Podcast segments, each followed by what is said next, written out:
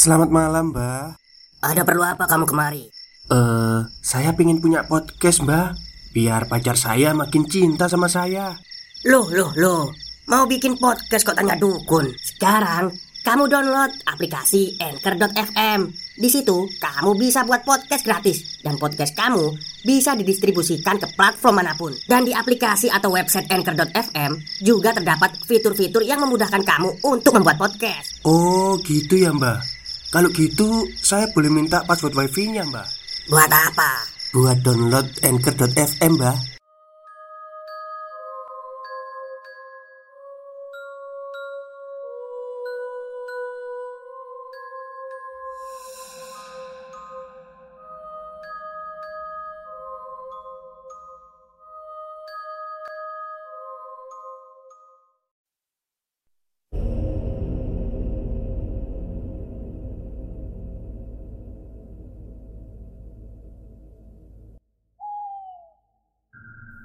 Assalamualaikum warahmatullahi wabarakatuh. Halo semuanya Jumpa lagi dengan saya Chow Sing Sing Kurator dari Podcast Horror Night Story.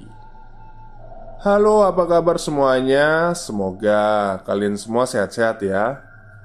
Dan seperti biasanya pada siang hari ini saya kembali Dan akan menghadirkan sebuah kisah mistis untuk kalian semua Kisah mistis kali ini saya datangkan dari tweet twitternya Mas Indrawan Yang menceritakan tentang seorang anak yang hilang.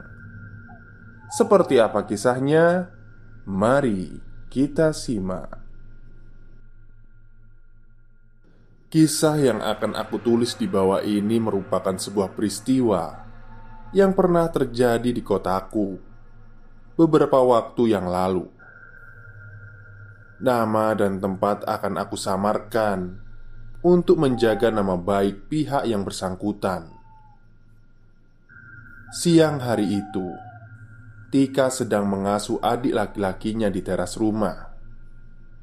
Usia Tika hampir tujuh tahun saat itu, tapi ia sudah ditugaskan oleh ibunya untuk membantu menjaga adiknya itu. Ibu Tika sedang repot dengan usaha jahitannya di dalam rumah. Hingga kadang ia tak sempat untuk mengurus anak-anaknya. Suaminya baru saja meninggal sebelum adik Tika lahir. Mau tak mau, ia harus berusaha lebih keras untuk kesejahteraan keluarga mereka. Sebenarnya si ibu ingin mencari seorang pengasuh anak. Tapi Keadaan ekonomi mereka masih hanya cukup untuk makan sehari-hari. Untungnya Tika dapat diandalkan. Di usianya yang masih terbilang kecil Ternyata ia bisa mengasuh dan menjaga adiknya dengan cukup baik. Susahnya Adik Tika yang berumur setahun lebih sedikit ini terkadang suka rewel. Mungkin dikarenakan ia bosan berada di dalam rumah terus. Karena itu Tika selalu membawanya untuk duduk bersantai di teras rumah Sambil melihat orang-orang yang berlalu lalang. Anak-anak kampung banyak yang melintas Jadi itu menjadi hiburan tersendiri Bagi Tika dan si adik setelah jenuh menonton televisi. Pada hari itu, si adik entah kenapa menangis terus. Ia merengek meminta kakaknya untuk membawanya ke teras rumah. Tentu saja Tika tak mau karena di luar gerimis sedang turun. Ibu juga melarang mereka untuk keluar. Tapi si adik malah makin keras tangisannya Siangnya barulah gerimis tadi sedikit meredah. Si ibu yang sudah pusing mendengar anaknya menangis, akhirnya memperbolehkan Tika membawa adiknya keluar rumah. Namun, ia tak mengira akan terjadi suatu peristiwa yang akan menimpa anaknya tersebut. Sekitar pukul 2 siang, Tika masih mengawasi si adik yang sedang asyik bermain. Ia merangkak ke sana kemari, sesekali juga berdiri, kemudian jatuh lagi. Karena si adik ini masih dalam proses baru belajar berjalan, di tangannya tertenteng boneka kucing yang selalu ia pegang. Tika menguap. Sebenarnya ia sedang mengantuk berat Ingin rasanya bisa tidur siang. Tapi Ibu akan marah. Kalau sampai tahu ia tak menjaga adiknya. Ia terlalu takut kalau dimarahi ibu. Tapi rasa kantuknya menghilang seketika Saat ada beberapa orang yang muncul tepat di depan rumahnya. Orang-orang itu nampak asing di mata Tika mereka semua mengenakan jubah hitam yang menutupi seluruh tubuh. Wajah mereka pun tak dapat dilihat. Mereka diam mematung sambil mengamati Tika dan adiknya. Saat itu, Tika mulai ketakutan. Ia khawatir kalau mereka ini akan melakukan sesuatu hal yang jahat ia berniat membawa adiknya untuk masuk kembali ke dalam rumah. Tapi aneh, tubuhnya jadi tak dapat digerakkan. Orang-orang berbusana serba gelap itu berjalan mendekati adik yang duduk terdiam melihat ke arah mereka. Tika panik ketika salah satu dari mereka mulai mengangkat adiknya dan membawanya pergi. Sebenarnya Tika ingin berteriak memanggil ibu. Tapi ia hanya bisa diam menyaksikan sosok itu Dengan enteng membawa adiknya. Tak ada suara apa pun yang terdengar. Bahkan adiknya pun tak menangis. Ia melihat ke kakaknya tersebut dengan pandangan kosong.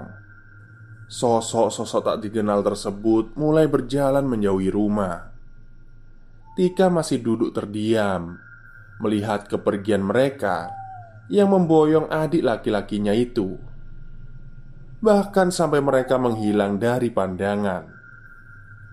Gadis kecil itu tetap saja melongo kebingungan. Beberapa menit kemudian si ibu keluar dari dalam rumah. Mungkin ia heran kenapa tiba-tiba saja situasi menjadi sepi tanpa ada suara anaknya. Ia mendapati Tika sedang melamun sendiri, tapi tak dilihatnya ada si adik di situ. Ibunya pun menanyakan ke mana perginya adik, tapi Tika tetap dalam lamunannya. Ia seperti tak sadar. Ibunya pun panik. Dia mulai merasa ada kejanggalan. Dia guncang keras-keras tubuh anaknya itu Lalu ia cubit lengan Tika Berharap dia lekas sadarkan diri.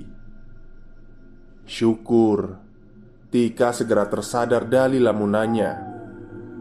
Sang ibu pun bertanya apa yang terjadi Dan ke mana si adik yang tadi bersamanya. Dengan terbata-bata Tika pun menyebutkan peristiwa aneh yang barusan terjadi Mendengar penuturan itu, si ibu yang tadinya panik kini menjadi histeris. Ia baru menyadari kalau anaknya yang terkecil telah hilang. Berdasarkan info yang disebutkan oleh Tika, kemungkinan besar anaknya telah diculik orang. Tak menunggu waktu lama, si ibu pun berlari menyusuri jalan yang sepi pada siang itu, berharap masih dapat mengejar si pelaku yang telah membawa lari anaknya itu. Ia masuk ke setiap gang di sekitar situ, tak lupa menanyai orang yang ditemuinya untuk menanyakan kalau saja ada yang melihat orang-orang dengan jubah gelap seperti yang Tika sebutkan tadi. Tapi hasilnya nihil Tak ada satupun yang melihat ataupun berjumpa dengan orang-orang seperti itu. Mungkin mereka telah pergi sangat jauh dengan cepatnya. Setelah lelah mencari, ia pun pulang dengan lelah dan hati yang gelisah. Tak menyangka kalau anaknya malah menjadi korban penculikan. Ia juga menyesal kenapa harus menyuruh anak kecil Tika untuk menjaga adiknya di rumah. Ia pun menangis sejadi-jadinya. Di pojok ruangan, Tika menyaksikan si ibu sedang menangis. Ia baru menyadari kalau saat ini adik satu-satunya telah hilang diculik orang, tepat di depan matanya sendiri. Proses pencarian si adik yang hilang mulai dilakukan. Banyak juga pihak yang ikut terlibat membantu kegiatan itu. Di antaranya ada dari kepolisian yang ikut menyelidiki kasus penculikan ini. Petunjuknya hanya berdasarkan dari keterangan Tika yang melihat peristiwa itu secara langsung. Ia pun menceritakan hal ganjil yang dialaminya saat penculikan itu terjadi. Diduga kemungkinan besar Tika sedang dalam kondisi terhipnotis sehingga ia tak mampu berbuat apa-apa saat itu. Tika juga menyebutkan ciri-ciri pelaku yang masih sangat diingatnya. Kepolisian pun bergegas memburu mereka yang dicurigai sebagai komplotan spesialis penculikan anak-anak. Kerabat dari isi ibu juga sibuk berkeliling kota mencari keberadaan adik Tika. Stop, stop, kita break sebentar. Jadi, gimana? Kalian pengen punya podcast seperti saya? Jangan pakai dukun, pakai anchor, download sekarang juga gratis. Mereka memeriksa setiap tempat dan sudut, tapi sayang sekali, tetap saja tak membuahkan hasil. Mereka juga meminta bantuan beberapa paranormal untuk melacak lokasi si adik. Tapi jawabannya malah simpang siur. Ada yang mengatakan kalau anak itu sudah dibawa ke kota A. Yang satu lagi bilang kalau dia berada di kota B. Bahkan ada yang bilang kalau si pelaku telah membawanya keluar pulau. Ibu Tika malah makin depresi mendengar semua kabar buruk itu. Hari ke hari, tetap saja belum ada titik terang tentang menghilangnya si adik. Entah dibawa ke mana bocah malang itu oleh orang-orang tersebut. Pencarian pun sudah tak segencar di hari-hari pertama penculikan. Tika memilih untuk berdiam diri di dalam kamar. Ia takut untuk bertemu orang. Ia juga bosan menjawab semua pertanyaan yang dilontarkannya kepadanya. Sedangkan si ibu benar-benar jatuh dalam kesedihan. Ia masih belum bisa percaya kalau anak bungsunya itu telah menghilang. Ditambah lagi, tak ada sekalipun berita mengenai anak itu. Bocah itu lenyap begitu saja, seperti ditelan bumi. Tak jelas keberadaannya, entah hidup atau sudah mati. Lagi-lagi, si ibu menangis karena sedih tak menahan. Hari ketujuh semenjak penculikan si adik, belum juga ada hasil dari proses pencarian yang dijalankan. Ibu Tika mulai putus asa. Kemungkinan terburuk, ia tak akan pernah lagi bertemu dengan anaknya. Pihak kerabat juga meminta ia dan Tika untuk merelakan kehilangannya. Namun, hal yang terjadi berikutnya sangat di luar dugaan. Sore hari itu, tetangga sebelah mereka hendak membersihkan selokan di depan rumahnya. Memang sudah jadi kebiasaan rutinnya untuk mencegah saluran got itu tersumbat. Selokan yang tak seberapa luasnya itu ditutup dengan papan untuk menghindari sampah masuk ke dalamnya. Sewaktu ia membuka bilah papan itu, matanya tertuju ke suatu benda yang timbul di saluran air itu. Air di selokan itu memang sangat hitam, tapi ia bisa melihat benda yang tersembul di situ. Sebuah boneka berbentuk kucing yang saat ini penuh dengan kotoran. Merasa ada yang aneh, ia lalu mengambil boneka itu. Saat ia mengangkatnya, ada sesuatu yang ikut tertarik.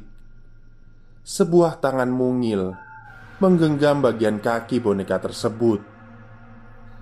Tetangga itu menahan nafasnya.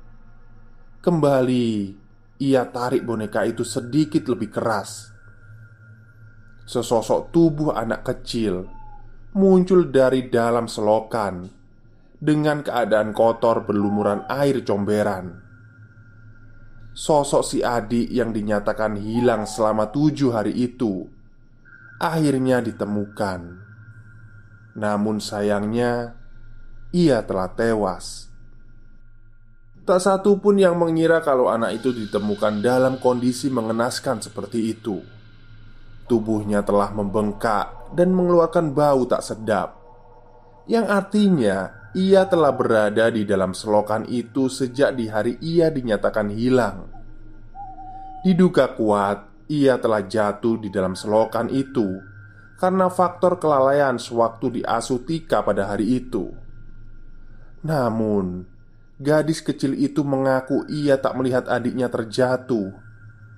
Ia masih berkilah kalau ada orang yang membawa si adik Meskipun ia tak tahu bagaimana caranya, si adik bisa ditemukan di dalam selokan beserta boneka kucing yang selalu dipegangnya. Kasus ini pun ditutup dengan keputusan bahwa si adik meninggal karena kecelakaan akibat lalai. Segala cerita aneh yang dikatakan oleh Tika dianggap hanya sebagai karangan belaka dikarenakan ia takut kalau ia nanti disalahkan ibunya nanti. Tika masih yakin dengan kesaksiannya. Biarlah orang-orang menganggapnya berbohong, tapi ia memang melihat sosok-sosok berjubah hitam itu membawa adiknya di siang hari. Semuanya masih terasa jelas, bahkan peristiwa aneh tersebut terkadang terulang lagi di dalam mimpi Tika. Hingga di usianya yang ke-20 saat ini pun Kejadian itu masih sulit untuk dilupakan Siapa orang-orang berjubah itu? Kenapa si adik bisa tewas dalam selokan? Semuanya tetap menjadi misteri yang tak dapat Tika temukan jawabannya sampai detik ini Selesai Sekian untuk kisah malam ini. Terima kasih sudah mengikuti ceritanya. Sampai jumpa lagi di ceritaku berikutnya. Good night and sleep tight. Baik, itulah sedikit cerita dari Mas Indrawan ya. Jadi kita tidak tahu ya apakah Tika ini diculik oleh mungkin makhluk halus ya atau gimana atau Tikanya sendiri yang mengarang cerita. Jadi ini masih misteri sih sebenarnya. Oke, mungkin itu saja cerita pada siang hari ini. Kurang lebihnya saya mohon maaf. Wassalamualaikum warahmatullahi wabarakatuh.